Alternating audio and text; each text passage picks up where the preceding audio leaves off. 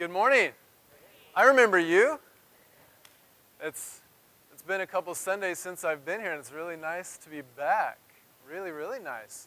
I, I was telling some friends that as soon as we got back from our trip to Idaho, I didn't really feel, even though we were home, I didn't feel home. Like I just felt like I left part of me in the snow and in Idaho. But coming here this morning, I feel like I'm finally coming back to myself. And that's because I'm with you guys. And so, hi, Happy New Year, Merry Christmas, all that fun stuff.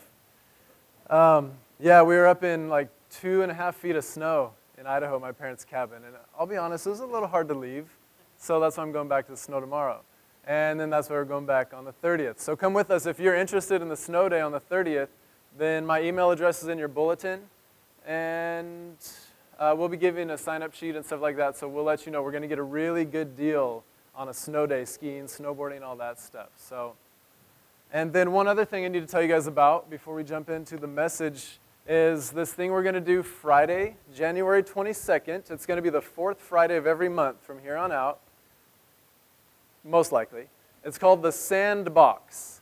And the Sandbox is time for me or other leaders here or other people in our community to take some time, probably two and a half, three hours on a Friday night, and just start up some discussion about something having to do with God, theology, the world, just kind of open time to play within some boundaries to explore and dialogue about things like, who knows, heaven and hell and judgment and the last days and lighthearted topics, things like family systems dynamics. And um, I'm guessing, I'm thinking there's one or two directions I'm thinking for the first one. I can't tell you just yet, but we're either going to go with talking about between two trees, which is kind of my take on the story of Scripture from Genesis to Revelation, which will kind of provide the framework for everything else that we'll talk about.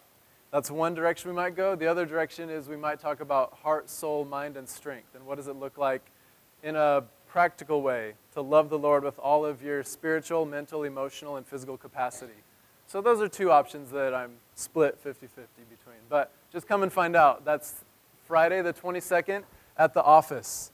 We're probably going to have to limit the numbers of how many we can fit in there. Laura, we could probably fit, what, 15? Is that something we said? So Laura and I are, she's going to help me coordinate all that, and we will, um, we'll get you her contact info if you're interested, and she'll kind of help coordinate the logistics for that. But I'm excited. I'm getting to this point where Sunday mornings are really fun for me, but there's just this overflow. I'm like, what about the other stuff? What about the stuff that doesn't fit in 30 minutes or 45 or 70 or however long I end up taking? on a Sunday morning. What about that? That's what the sandbox is for. So I'm excited about it. What else? Uh, I woke up at 3:20 this morning. Brandon and I talked at 9:30 last night. I was like, I'm going to bed. I didn't. I woke up at 3:20. I didn't go back to sleep. So this is what you get. this is not me on coffee. This is me. You don't want me to have coffee. Um, so I'm feeling that, that wired, tired feeling right now. So enjoy whatever is about to come to you. yeah. Okay, hey, will you join me in prayer? Father, you really are wonderful. You animate us, you energize us, you enliven us, Spirit, you're with us, and Jesus, you've given everything for us so that we can know the Father and sense the Spirit.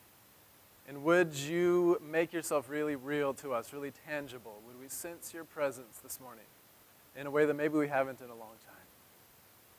Would you stir in us, surface in us a sense of expectation to not just come and do church, but to come and meet the living God? Awaken desire in our hearts this morning to know you more and to be more like you. For your kingdom's sake, we pray. Amen. So I need to tell you all before you get mad at me, we will be having more worship. We we're not just only going to do two songs. I'm going to give a message and then we're going to move into a time of hybrid worship and ministry. Okay? So there will be more to come and yeah, Beth has a lot more to give. So there'll be more but I wanted to say that while we're having the message, um, Nikki brought us some snacks. Thank you. And most of them are gone already, but there's some coffee over there. Feel free during the message to make your way over there and snack up, okay? Don't feel locked to your seats, all right? This morning, we're going to talk. I know I'm about a week late. Betty gave most of my message last week. I listened to it, it was really good. Who was here last Sunday? Super good. How many people are like, Betty, you need to teach here more often? Yeah, that's what I was thinking. So we need to hound her when she's back next Sunday and be like, all right, when are you teaching next? But um, you'll be able to listen to that online at any point you want. It's up on the website. So, yeah, so Betty stole my message, though, so that leaves me with um, the leftovers to talk about. I wanted to talk about New Year's resolutions and how awkward those can be, and what's going on around this time of year. And we're going to talk about the first resolution in human history and what went wrong there. And then say, well, what might it look like for us to do it right? So,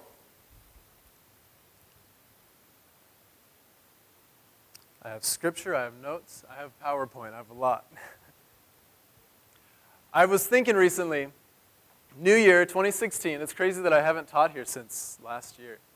Um, but it's a new year, and these new things stir in us. But I was thinking back over Scripture, and it made me wonder why does God seem to be so obsessed with new? Think for a minute about all the scriptures, all the things that God says that have something to do with newness. What are some examples that come to your mind? Any scripture where God says something about new, something new? A new day? New hearts? Yeah, Jeremiah 27. New creation, new covenant. New, new, new. What else? What other new things are there? What about this? What about our wine drinkers, Joseph? New wineskins? New wine, new wineskins.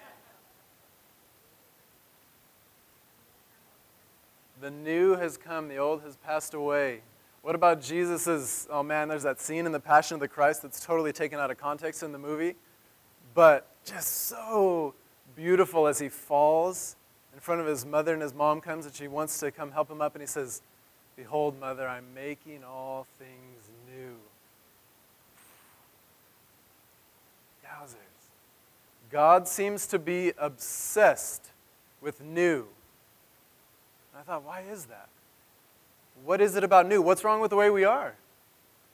I mean, we have like. okay, now some of you would object to that statement immediately, and you're like, all right, now, Chris, do you really want to have said that? But would you at least admit that although in some sense we're drawn to the new, we're also repelled by it? How many of you would agree with that? that there's a part of us that, that likes the new, but we're also freaked out by the new because it's unknown. And so we kind of live in this limbo of like, I want the new, but I don't want the new. And God, don't give me too much new at once because I can't handle that. So, and God's like, I don't know what you want from me. And we're like, I don't either. But I was thinking about new, and the thing that I love about new is that it's it speaks of transformation it speaks of old things moving back, but really the thing I love about new is that it's dynamic. And when I think of new, the word that comes to my mind is this word becoming. It's a sense that we are ever becoming. Any of you C.S. Lewis fans in here? Who reads C.S. Lewis? All right. Well, this is a ripoff of C.S. Lewis. Okay, so the Screwtape Letters. Anybody read that? Oh yeah, classic, classic writing. So this is a book that is not the Screwtape Letters, but it's the same idea. It's an interview, a Jewish rabbi named Edwin Friedman interviewing the devil. And it's actually really comical, but really profound. Can I read you a little excerpt of it, real quick? It's always curious to hear what the devil would say to a rabbi, right? Always interesting.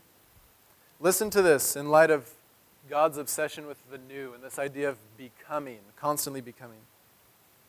The creator of this universe was not content to clone, as in make static, his image.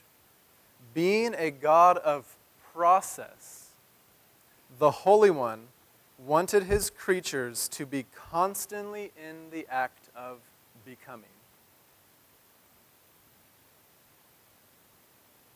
I read that and that hit me pretty hard.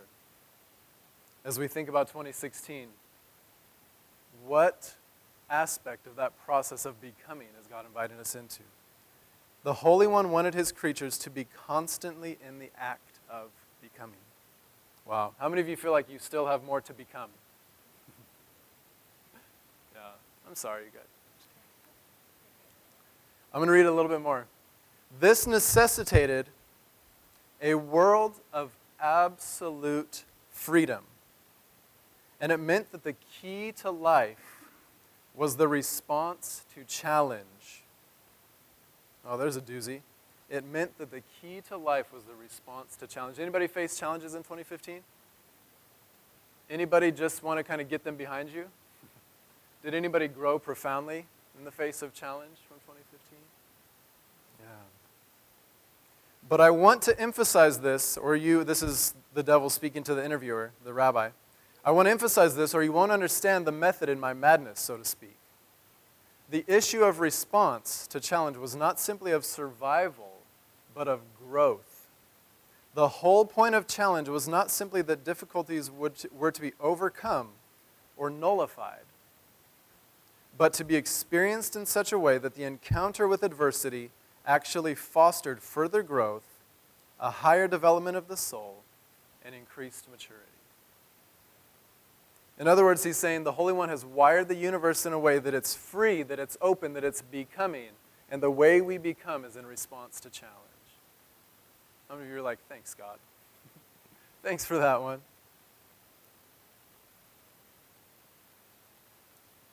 In a minute, we're going to look at the first New Year's resolution in the history of humanity. But we need to talk about it in the context of longing, of human longing. How many of you found that as you turn the corner to 2016, you found new longings surfacing in your heart? New desires, desires for growth, desires for transformation, desires, things you wanted to change in yourself, things you wanted healed in yourself.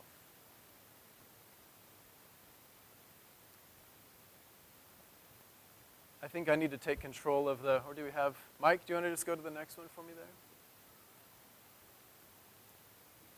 Let's take a look real quick at Genesis chapter 3. We're going to land and hone in on verse 6 for a minute. Speaking of Eve, the narrator says that the woman, Eve, saw that this tree, the tree they're speaking of is the tree of the knowledge of good and evil. She sees this tree and she sees that this is beautiful. She saw that its fruit was good to eat and that it would make her wise. Hmm. What is Eve longing for as she stares at this tree? She's longing for wisdom.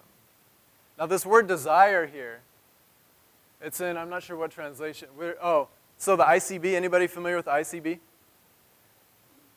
It is, it's International Children's Bible. Now, we get really scholarly up here in Coastland. Yeah, I'm a Fuller Seminary graduate. International Children's Bible. This is the ICB.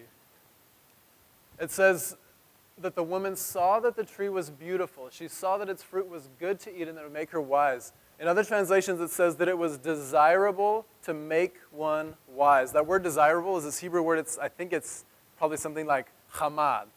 I'm not very good at Hebrew. Um, I have friends that could say it a lot better, but it actually has this connotation of sensual, even sexual desire to it.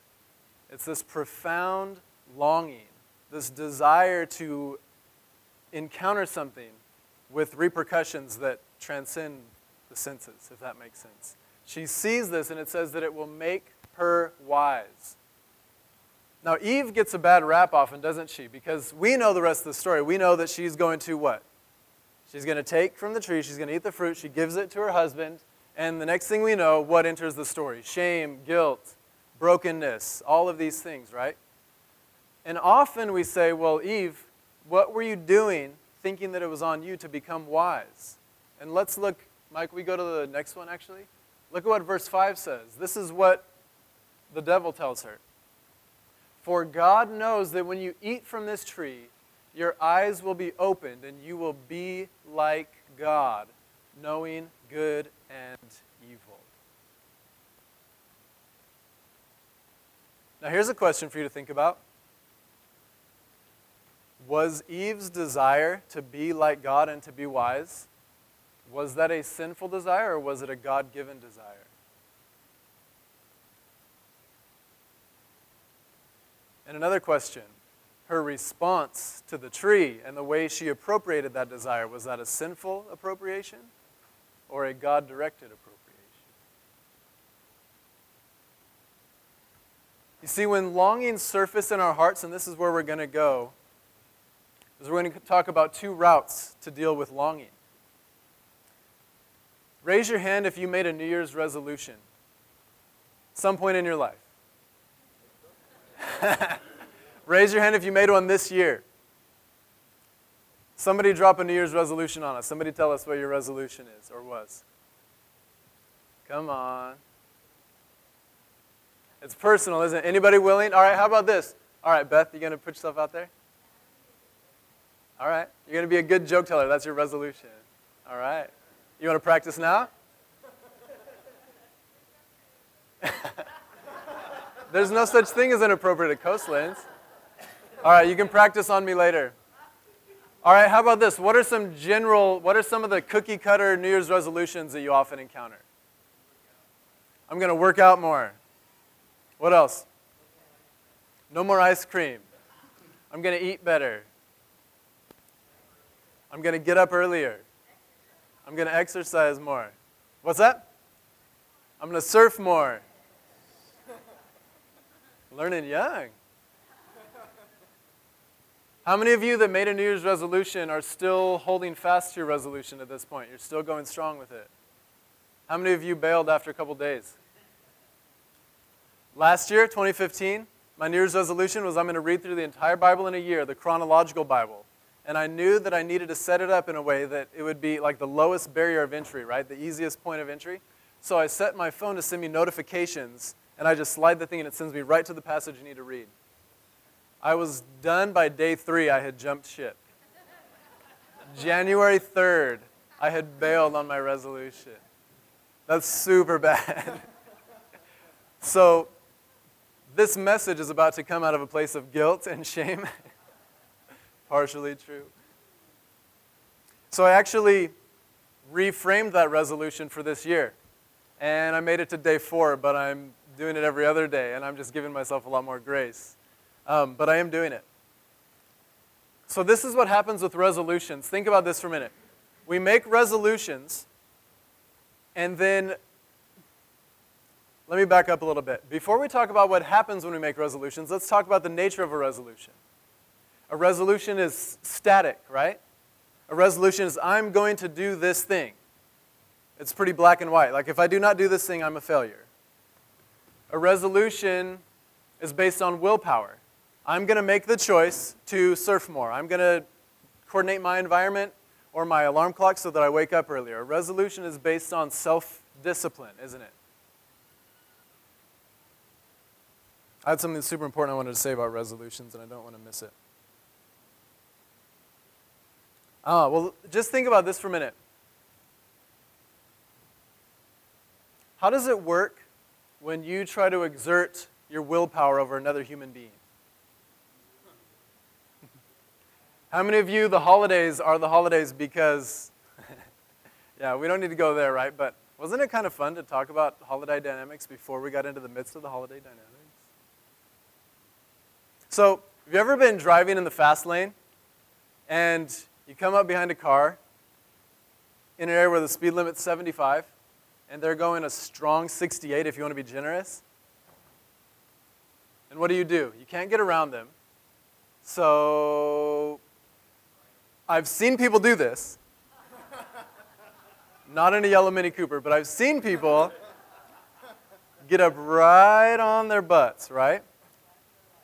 and flash their lights. And what is the hope? The hope is you can will them to either speed up or you can will them to get in the other lane.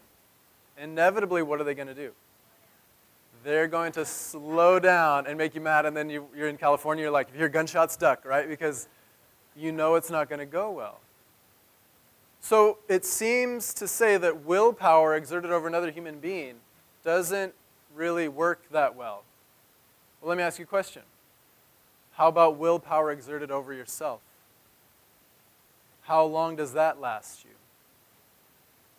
How well does that work for you? How well do you do when you determine, I'm gonna, I'm gonna, I'm gonna? When does that run out of steam? So maybe there has to be another way, right? Because what did Eve do? So, Eve, her resolution was, I'm going to become wise for the year, I guess we screwed up their calendar, but for her it's the year zero. And she's like, for this year, I am going to become wise. And she says, here's a way to do that.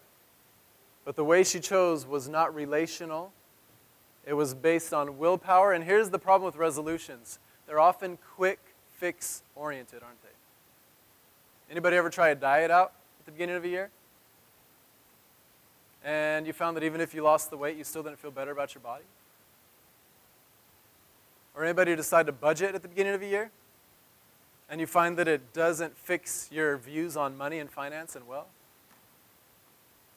Oh, yeah, I want to dismiss the kids.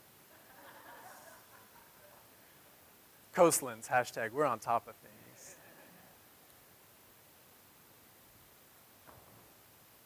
Do you see what I'm saying, though? Don't resolutions often take us towards the rut of quick fix? But quick fixes don't lead to maturity, do they? They lead to what? A quick fix. You know that the word resolution itself, think about what it comes from. It comes from the word resolve, which you might need to help me on this, Ms. Shotwell. But the word resolution comes back from the English word resolve and the Latin word resolutio which both come back to this Latin word resolvere. Now, here's the kicker. This Latin word resolvere, you know what it originally meant?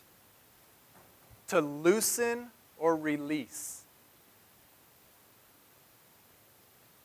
How many of you feel loosened or released or freed up by your resolutions? How many of you feel gripped, constrained, suffocated by your resolutions? How many of you feel free when you fail them?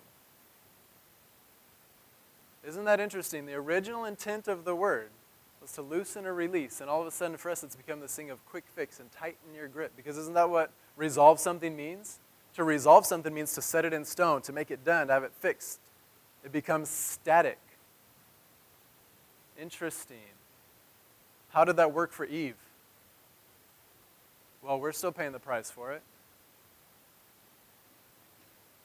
So, is there another option when we're presented with a profound longing that surfaces within our being? You know what I think Eve was invited into that she didn't see? Was there another path forward for Eve through which she could find wisdom? How could Eve have found wisdom if she really wanted it in a way that would not have brought death to her and her offspring? She could have spoken with and walked with wisdom itself she could have spent more time in the presence of the Holy One.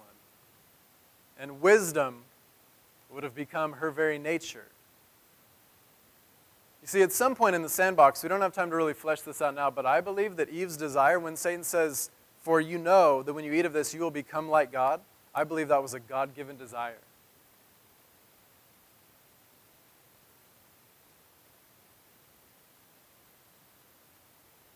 And God says, Eve, I want to invite you into relationship to walk with me. As you walk with me, there you will have no idea how much wisdom you will attain in walking with me, the wisdom that created the cosmos. And Eve says, Ooh, yummy, an avocado. That's what the devil says that the original fruit was in this interview that I read to you from. His reasoning was that, that he wanted humanity to have a penchant for, penchant for fatty foods. That's what they said.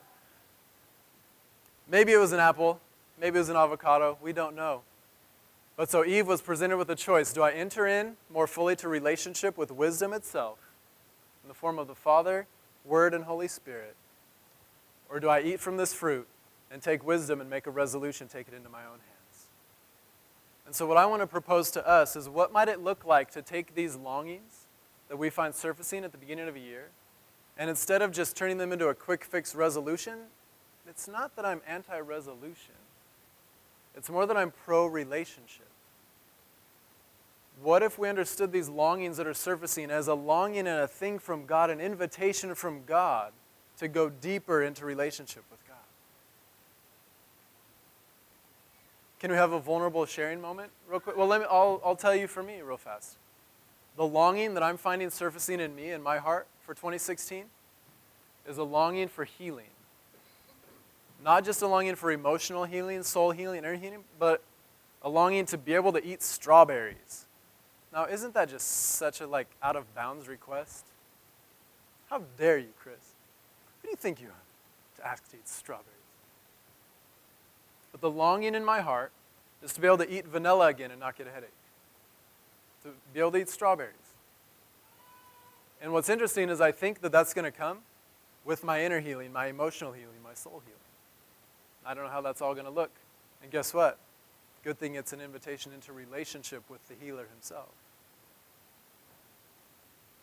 What about you guys? Anybody mind sharing with us a longing that you found surfacing in your heart for 2016?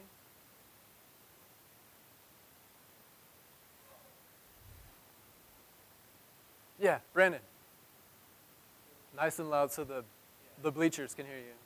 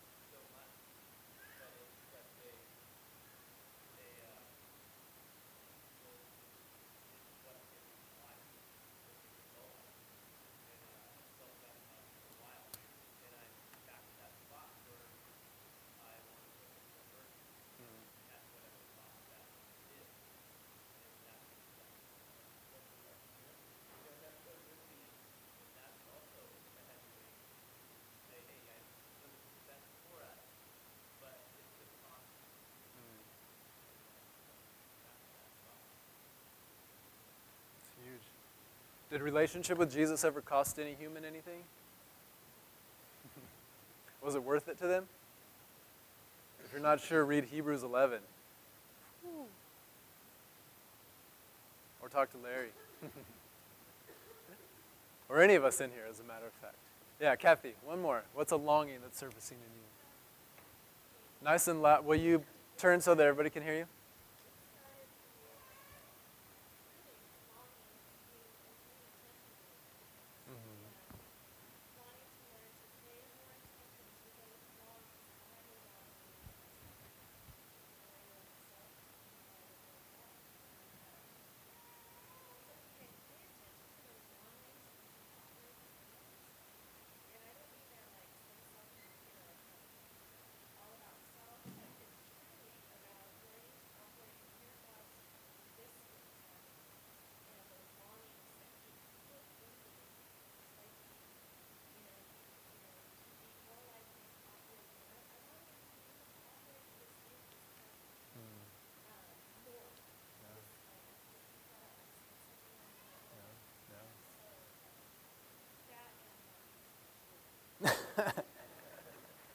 Two things on the same level.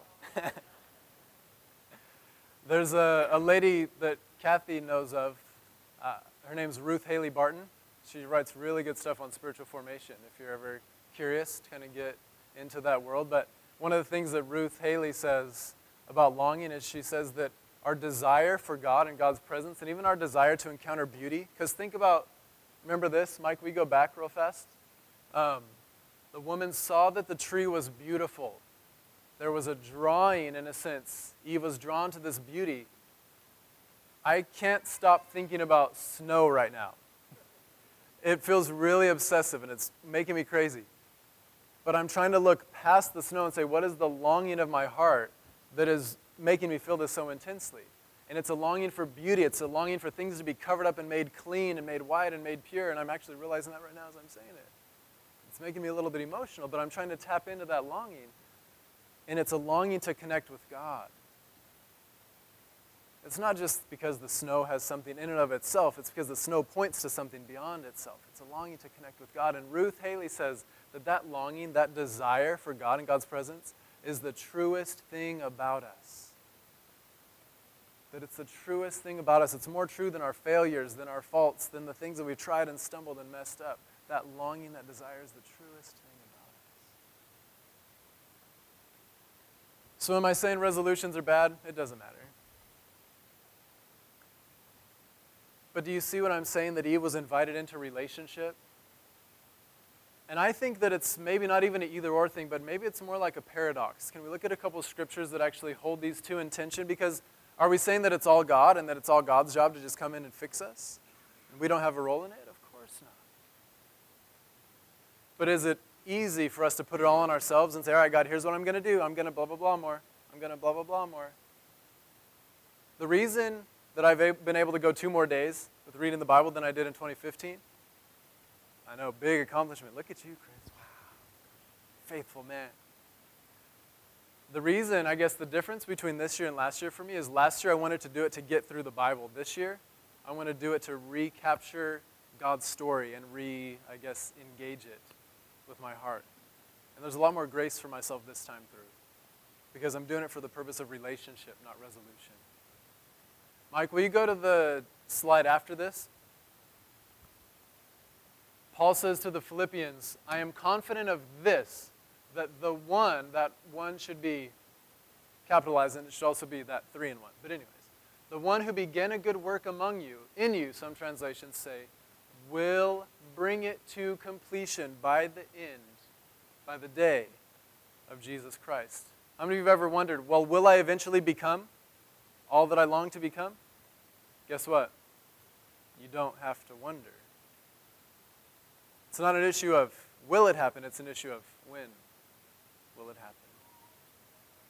And let's go to the last one real quick, Mike. And I think this verse holds these two together, this paradox, beautifully. Paul says in the next chapter to them, Therefore, my beloved, just as you, and this is plural, but it applies to each of us, just as you have always obeyed me, not only in my presence, but much more now in my absence, work out your salvation your own salvation with fear and trembling. So he's saying, work this out. There's effort here. Anybody read anything by Dallas Willard? Yeah, good old Dallas. Dallas Willard says this. He says, Grace is not opposed to effort, it's opposed to earning. Grace is not opposed to effort, it's opposed to earning. And actually, did you know that biblically there are two, there are more, but actually two main meanings to the word grace? What's the kind of grace that we often think about? Amazing grace, unmerited favor, which means what? Forgiveness, right? But what's the second sense of grace that I think we actually find more often in Scripture than the first? Remember when Paul says that he complained to the Lord about this thorn in his flesh? He said he asked the Lord to take it away. And God replied and said, What? My grace is sufficient for you. Was he saying it's okay, you're saved, don't worry about it? Mm-mm. He was saying, My spirit will empower you to make it through with character and integrity. The first kind of grace is unmerited favor and forgiveness. The grace we talk less about is God's animating, energizing presence among us that helps us to be who God wants us to be. In other words, God who is at work within us, enabling us both to will and to work for God's good pleasure.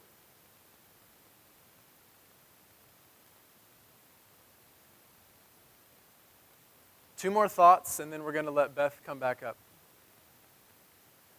Second to last thought.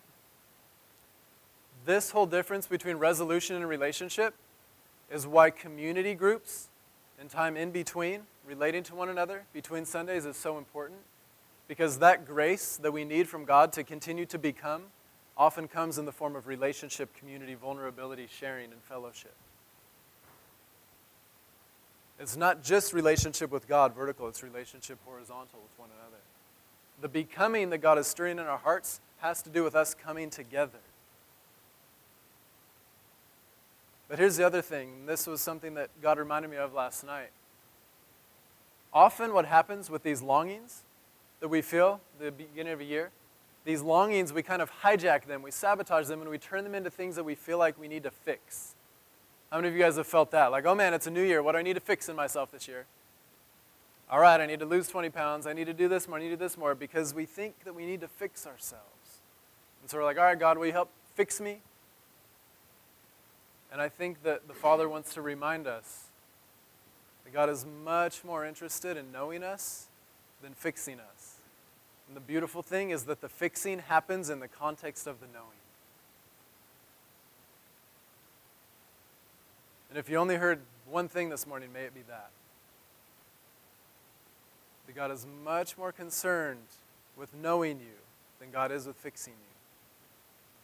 And the fixing is a byproduct of the knowing.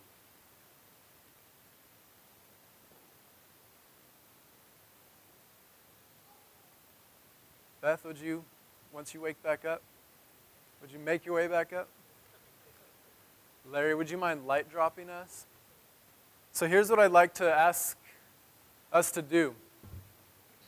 Take a few moments, take some time as Beth leads us in worship. Pay attention to the longing surfacing in your heart. Just take some time in reflection. What longings, what desires have been coming up in my heart? Don't worry about analyzing it. Don't worry about figuring it out. Don't worry about what you need to do with it or what resolution you need to craft around it. Just be there with it. And then say, God, what do you want to say about this longing? How are you inviting me into relationship around this thing? What does it have to do with you?